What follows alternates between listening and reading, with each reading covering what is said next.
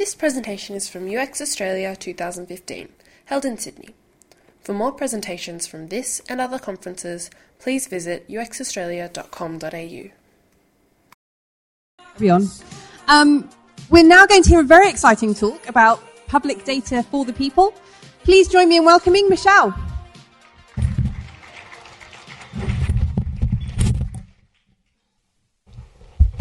Yes, you can hear me. Hi.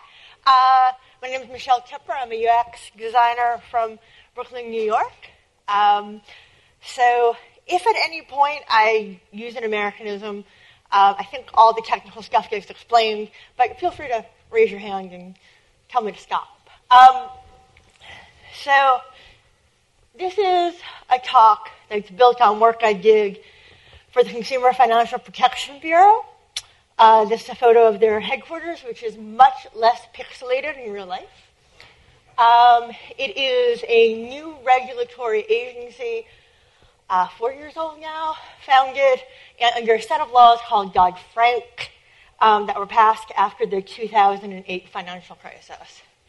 Um, and I need to read this part. The CFPB helps consumer finance markets work by making rules more effective by consistently and fairly enforcing those rules and by empowering consumers to take more control over their economic lives.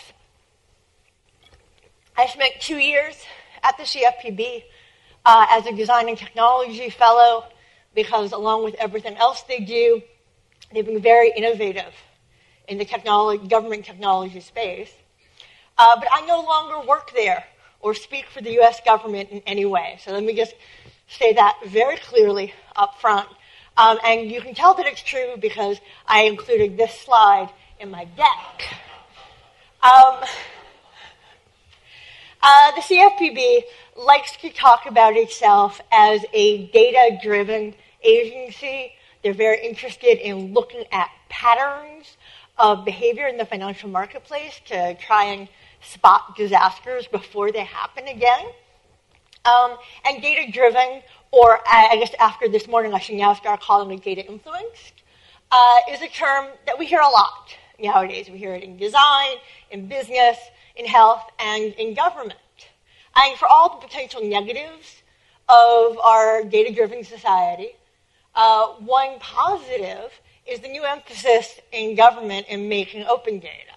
Uh, the data produced or consumed by the government that is in the public domain by default easier to access over the web.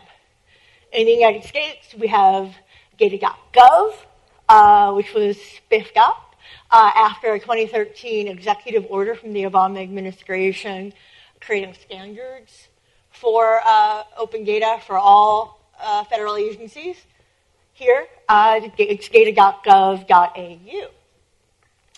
Cities uh, have been real leaders in this space. Uh, Buenos Aires has a great database um, dashboard, uh, Paris, and my own home city of New York, which is a very active uh, civic hacking community.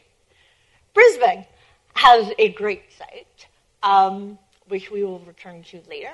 I did not look at any other Australian city sites, which I am sure they are all also equally awesome. Um, so Americans use public data. I mean, they've gotten used to using the internet to interact with and learn about governments at the local and federal levels. This is from a Pew Research Center uh, study from late last year. But at the same time, they aren't sure that having the data available is actually changing anything. And part of the reason for that is because that data isn't shared effectively. And look, federal government is the worst at that. Um, and why is that? What is it that is the gap between the data the government is putting out and the sense of the public about whether or not it's effective?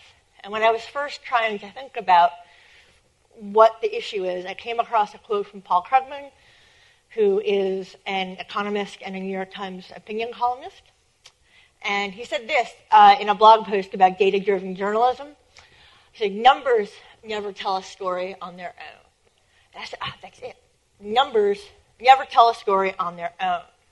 For Professor Krugman, because he's an economist, what that means is you need a strong data model to turn your data into information. I was an English major, so I say it a little bit differently. I say that you have to interpret data into a narrative. And we've heard a lot about narrative and storytelling over the past few days. Um, and we can think about data as not something foreign or weirdly mathy, but as another input for storytelling. And so I'm going to tell you a story about how my team told stories with data, and hopefully uh, you can get some ideas for your own storytelling. This is a website uh, that I worked on for something called the Home Mortgage Disclosure Act and the public data that is created under that act. Um, hands up if anybody has ever heard of the Home Mortgage Disclosure Act. I, I get the same reaction from an American audience, too. Uh, luckily, I have a video. Each year, thousands of banks and other financial institutions report data about mortgages to the public, thanks to the Home Mortgage Disclosure Act, or HMDA for short. These public data are important because they help show whether lenders are serving the housing needs of their communities. They give public officials information that helps them make decisions and policies. And they shed light on lending patterns that could be discriminatory. In recent years, HMDA public data have contained about 15 to 20 million records per year. If you're wondering what kind of information is available in public HMDA data, let's begin with how mortgage originations usually work. Meet Emily. She wants to buy a home but doesn't have the money to pay for it in cash. So she applies for a loan at her bank. She tells the bank about her finances, the house she wants to buy, and other information the bank needs to make a decision about whether or not to lend to her, and the terms of the loan. The bank reviews Emily's application, decides that she meets their criteria, and she gets approved. Once all the papers are signed, Emily closes the loan, or in mortgage speak, the loan's originated. Now, let's look at the kind of information you can find in the public HMDA data. First, you can find information about the loan itself. The data include mortgage applications, regardless of whether the application was approved or denied. You can also see the loan amount and the type of loan, including whether it's a VA or FHA loan. And the data also show if the loan is for buying a home, refinancing an existing mortgage, or for home improvements. If the application was denied, in some cases, you can see the reasons why. Second, the data include demographic information on an applicant's race, ethnicity, and sex. This helps prevent discriminatory lending. It's important to note that the data do not include direct identifying information like names or social security numbers. Third, there are data about the lender. You can see the name of the lender and which agency regulates them. And finally, there's information about the property itself. You can see the type of property and whether the owner intends to live there. Instead of disclosing the address, lenders disclose the census tract, which is the part of a community where the property is located. Census tracts can vary in size, but on average, about 4,000 people live in a census tract. And this provides enough information for the location to be useful, but still provides protections for individual privacy. Each September, the previous year's data are released to the public so that anyone, including consumers, public officials, community groups, researchers, developers, journalists, and the banks themselves can use the data. We hope you'll explore the data further on your own. If you build something cool and want to share it with us, or want to see what we've made to help explore the data, check out the HMDA tools on github.com slash CFPB.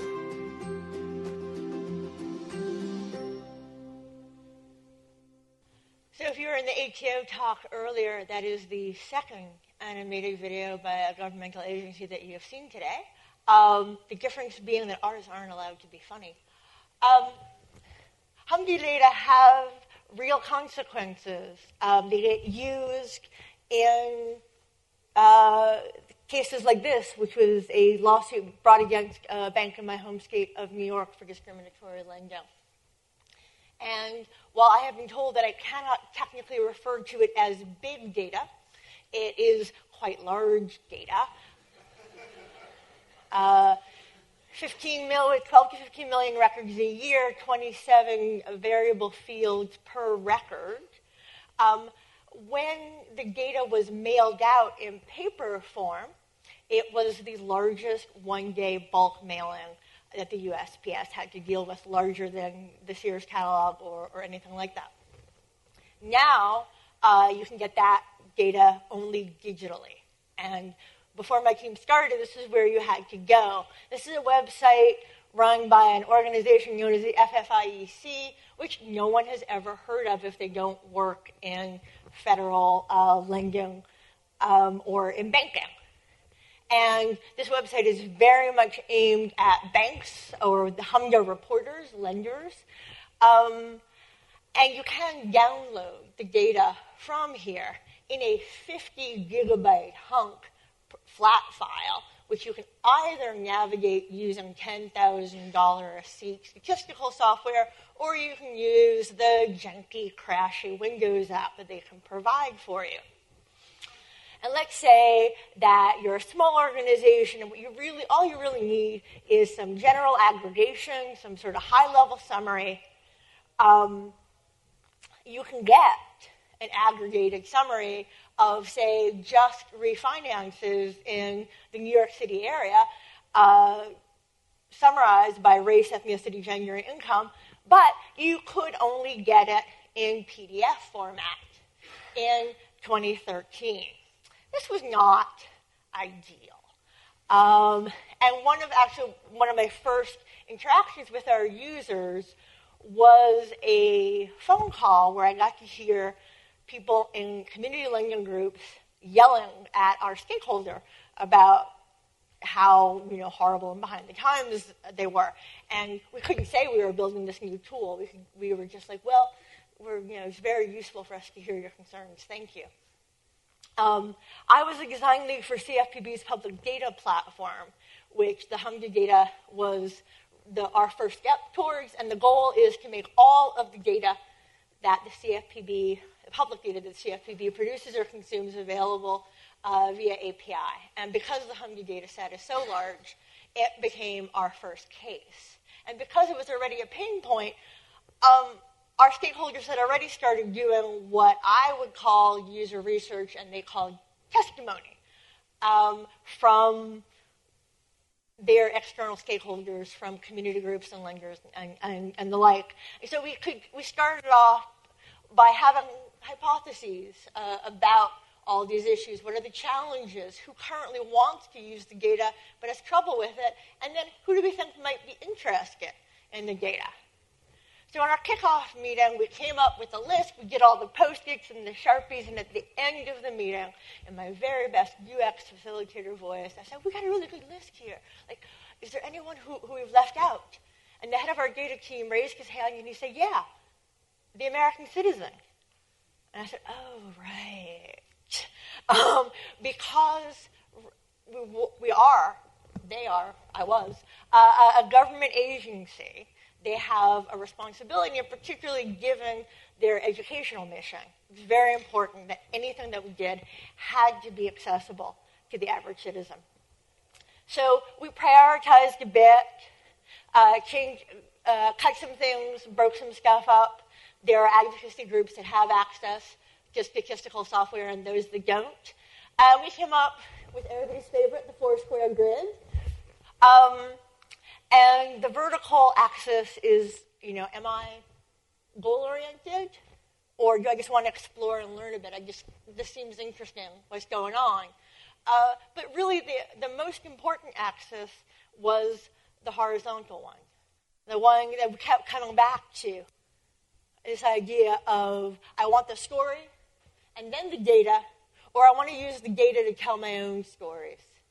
And by thinking of the relationship between data and storytelling, we sort of separated it a little bit from subject matter expertise and really allowed ourselves and our team to focus on what is the narrative that we want to give to these people or what are the narratives we want to let them tell for themselves.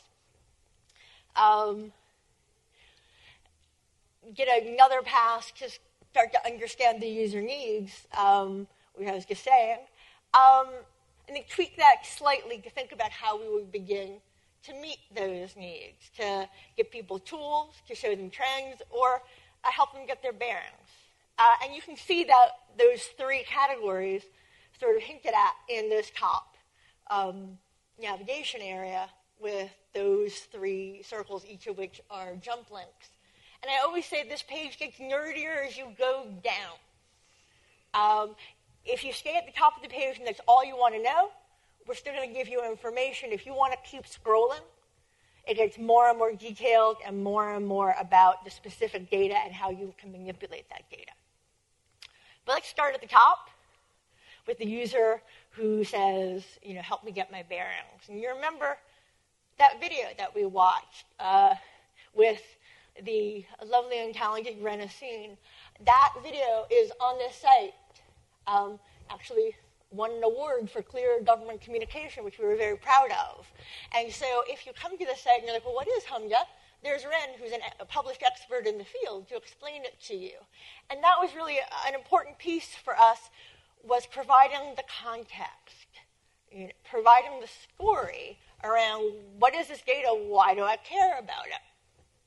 I think that is a big part of the disconnect that people have with government data because government too often puts data out without that context.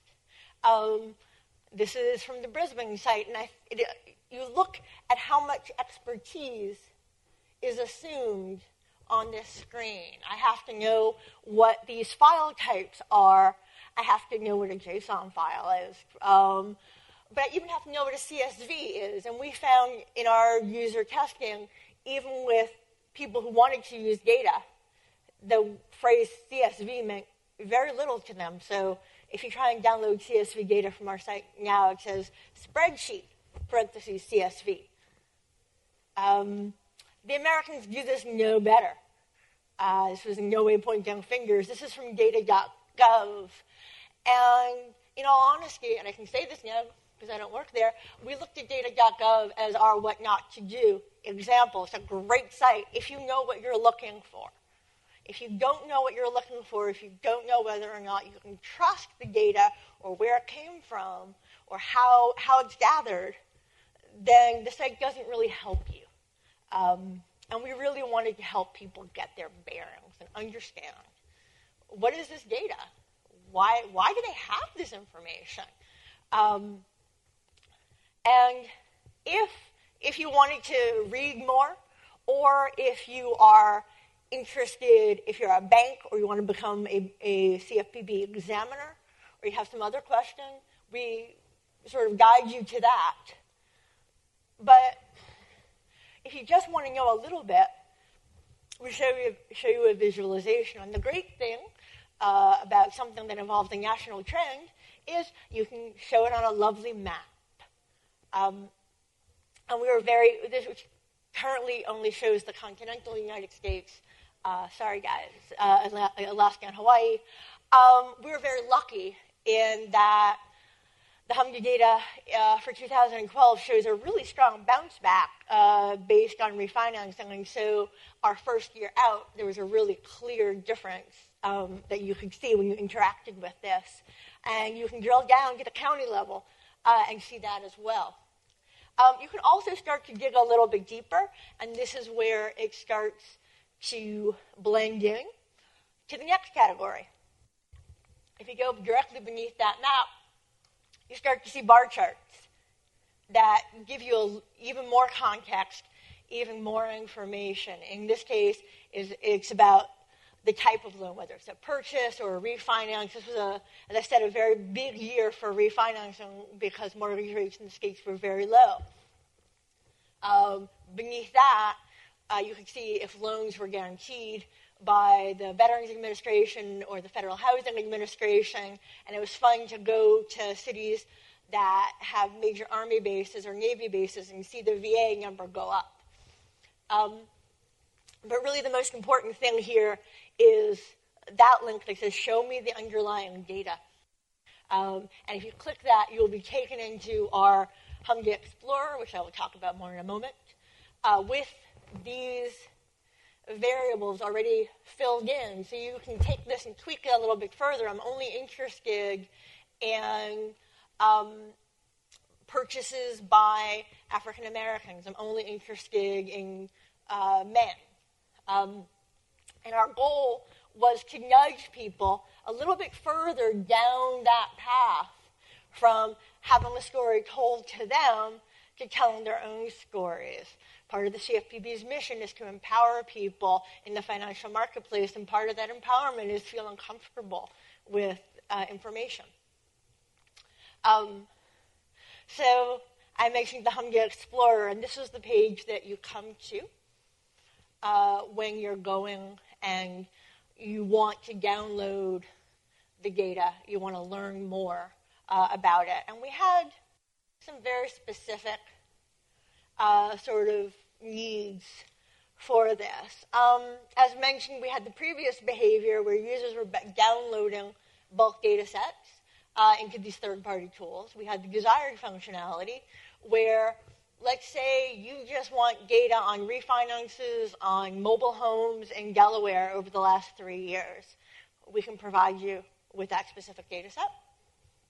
Um, and we had this potential new functionality of on the fly, musical interludes, um, on the fly um, summary aggregation of the data. So you could get something like in that PDF, but you could get it as live data, like done for you on the spot to your specifications. We weren't sure this was going to work, um, so we couldn't make it too central, but it was a feature that we spent quite a bit of time working on. Um, and as I said, this is a complex data set, 27 variables, some of which have, you know, multiple, multiple options beneath them, a lot of jargon. How do we start to make that something that is accessible to not just the expert user, but someone who's just trying to, maybe someone who's in an urban studies class and just wants to get this data and, impress their teacher. So this is what we, this was our first try. We're like, okay, I've got the annual data. Some people are still going to want that bulk data to filter it, uh, to, to filter it themselves. Some people want to filter it on the site, and some people want to do the aggregation. I didn't work. Nobody looked at the tabs. Um, people were confused about the difference between annual data, filter, and group. What am I filtering if I'm not filtering the annual data? Uh, so we tried again. Um, and I took all of my information architecture background and I grouped all the variables into these lovely categories. It can open and close, and I'll be honest, this version is still quite close to my heart. But, you know, as Tim Gunn on Project Runway would say, it's a lot of look. Uh, and what happened was even people who had familiarity with, you know, complex data sets got to this page and were like, whoa, whoa, this seems really complicated. And that was not what we wanted. We wanted this to be inviting and accessible, even at the same time as you do want to be able to change stuff around. So this is the version that we launched, um, where you can select the year, you can select a very basic filter of this data. Um, you can move to summary tables and get a preview and do all that other great stuff. Um, and if after you select, suggest, after you select the suggested filters, then you, we ask, do you want something more specific? And you can move into all those lovely uh, accordion filters uh, through progressive disclosure. So this is absolutely perfect, right?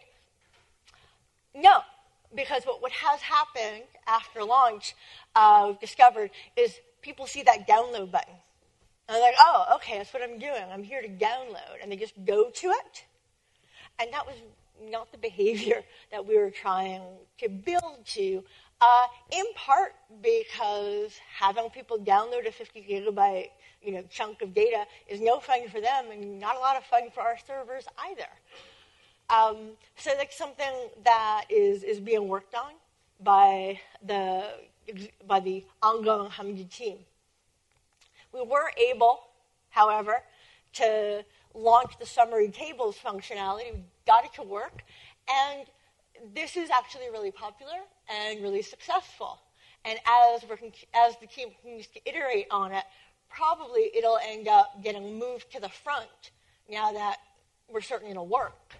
Um, because that is really a lot of what people want. Give me this summary of the data. I don't necessarily want thousands of records, but I do want to have a sense of what the patterns are uh, in my community. Um, and some of those people are downloading this data into uh, SAS and Stata and tools like that.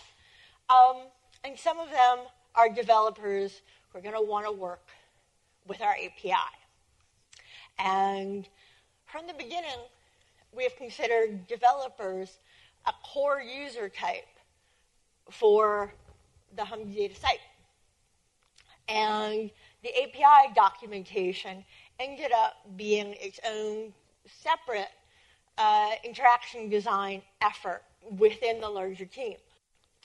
And our head of custom software development, near the end, um, that is a terribly pixelated picture, I'm sorry, Bill, um, said to me, Those are the nicest looking documentation pages I've ever seen. And I said, That's because developers are one of our core users, and we need to consider them on the same level that we think about everybody else who's coming to the site rather than as an afterthought. Uh, we also thought about how do we make this easy for developers to use, and so we integrated uh, another open source tool. And one of the great things about being open source by default was that we could build on the work that others had done. Uh, and there is an API console called Swagger. Um, and we built it in as part of, of our system to make it easier for junior developers to get started building calls uh, to the HMDA data. What's really great is that that framework has proven to be reusable in turn.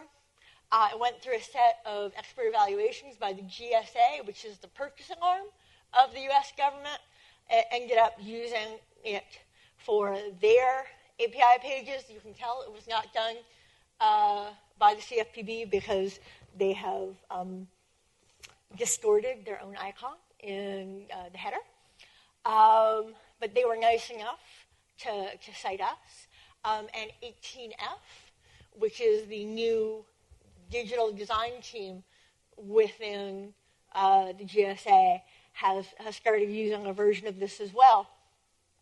And my colleagues at the CFPB took it and made it the basis for a very simple system using Markdown and Jekyll to get your own API pages up um, quickly and easily. And I, when uh, Adam posted this, I said to him, I didn't think that the most influential thing that I worked on at the CFPB would be a set of API pages. Um, but I think that goes to the fact that developers are weirdly an underserved market in uh, usable technology. Um, and if we make good and beautiful and usable things for them, they'll want to use it too.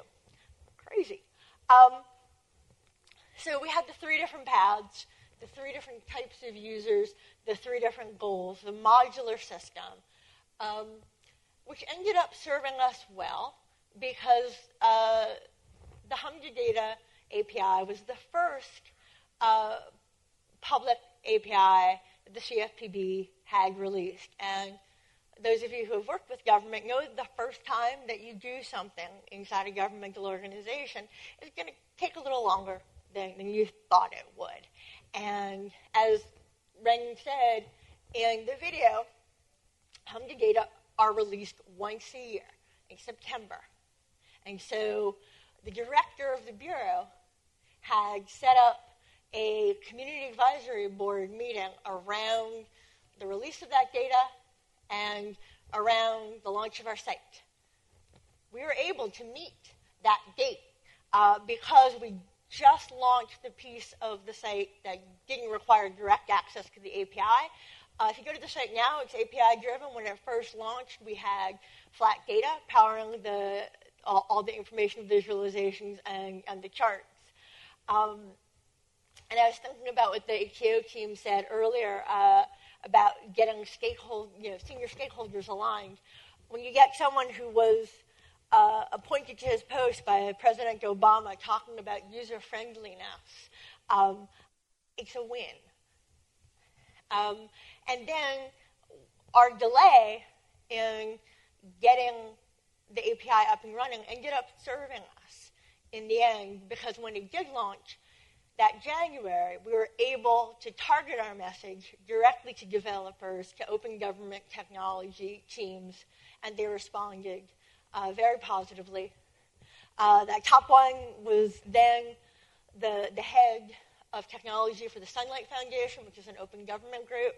Uh, the guy at the bottom it was a, just a government hacker. Uh, he was responding to a post by our then CIO. I don't think Matt ever collected on that hub, but who knows? Uh, so to recap, uh, the things I hope you take away from this are to know your users, current and desired. Um, I think we knew our expert users better than we knew the, the non expert users, and that our iterations will have learned from that. Uh, make beautiful and functional things for all of them. Find ways to scaffold their, their steps to independent data analysis. Beautiful visualizations are great, but giving people the ability to go the next step and play with the data themselves uh, is even better. Be prepared to iterate always, and stories, and not just data. So thank you.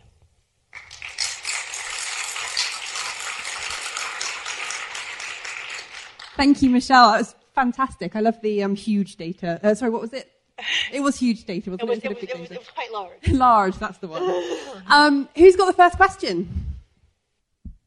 Thanks for that. I think in government, uh, we often assume that um, most users, say your citizen users, aren't going to take the trouble to look into data that we make available online, and so we design for you know, the developers and so on, the more complicated cases.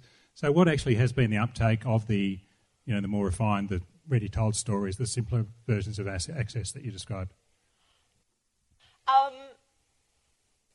it's funny because I usually start by talking about the way in which other government organizations have, and people ask me this, this question when I talk about it. For example, it's lots of, we know that states are integrating it into their processes. Um,